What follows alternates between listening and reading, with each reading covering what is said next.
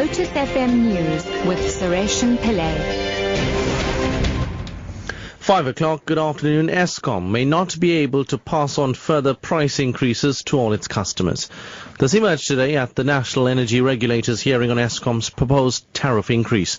The power utility has asked for an additional tariff increase of over 9% this year in addition. According to a letter written by the National Treasury to municipalities, any tariff increase announced after the 15th of May has to be deferred to the next financial year. The regulators, Thembani Bukula, says they are aware of the government directive. The letter from the minister is mainly from National Treasury, but it clearly says in it that whatever decision that NERSA makes today can only be effected on the 1st of July 2016-17 in that financial year. And so with what we're doing now, if there's already a decision like that, it may well mean that uh, even if Eskom gets to table the other increases in parliament, they can only effect them on 50% of the population, which will then be price discrimination. The trial of four men accused of the murder of Mozambican national Emmanuel Josias Sithole has been postponed to Tuesday next week. Mtinto Bengu, Sizwe Mngomezulu, Sifunda Mzimela, and a 17-year-old, who may not be named because he's a minor, are standing trial in the regional court sitting in the Johannesburg Magistrates Court. The four allegedly stabbed Sithole to death in Alexandra in April. All the accused have pleaded not guilty to both charges of murder and robbery. Sashin Naidu reports. The trial, which was initially intended to run for two days, has been postponed as the state intends to call three more witnesses to the stand. Today, the first state witness, Sibusiso Mnyandu, gave the court details of the sequence of events that he witnessed while Sithole was stabbed and assaulted. The state also submitted several photographs as evidence in court showing the four accused allegedly stabbing and assaulting Sithole.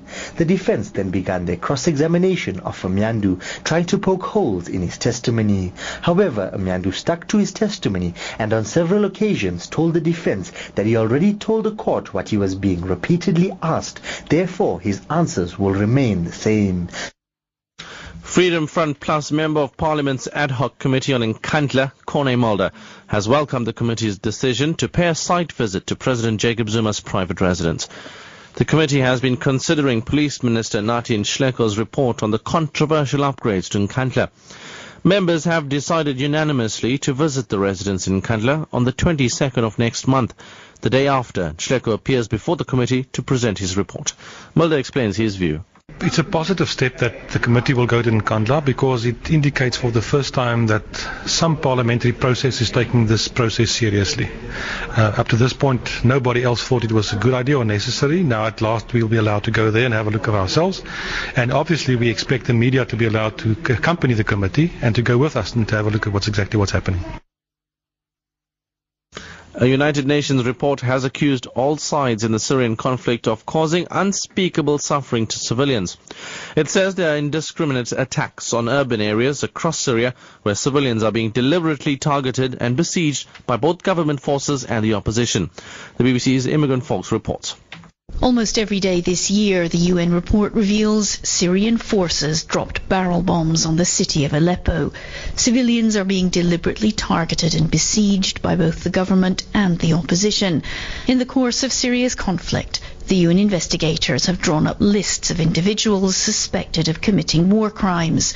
Their latest report says those in charge of airstrips from where helicopters carrying barrel bombs take off must also be held accountable. And finally, back home, Durban's International Convention Centre has been voted Africa's leading meetings and conference centre at the World Travel Awards. This is the 14th time the ICC has taken the crown, beating off convention centres in Sandton, Kenyatta, Cape Town, and Cairo. The award is voted by travel professionals from over 200 countries. Sales and Marketing Manager Scott Langley. We would like to express our sincere gratitude to all our clients for their unwavering support. An accomplishment like this can only be achieved by a team delivering the highest levels of service excellence and rest assured that we will continue striving to earn their esteem and support. Top story at 5 o'clock. Eskom may not be able to pass on further price increases to all its customers. This emerged today at the National Energy Regulators hearing on Eskom's proposed tariff increase. I'm Suresh Pillay. Your headlines in 30 minutes.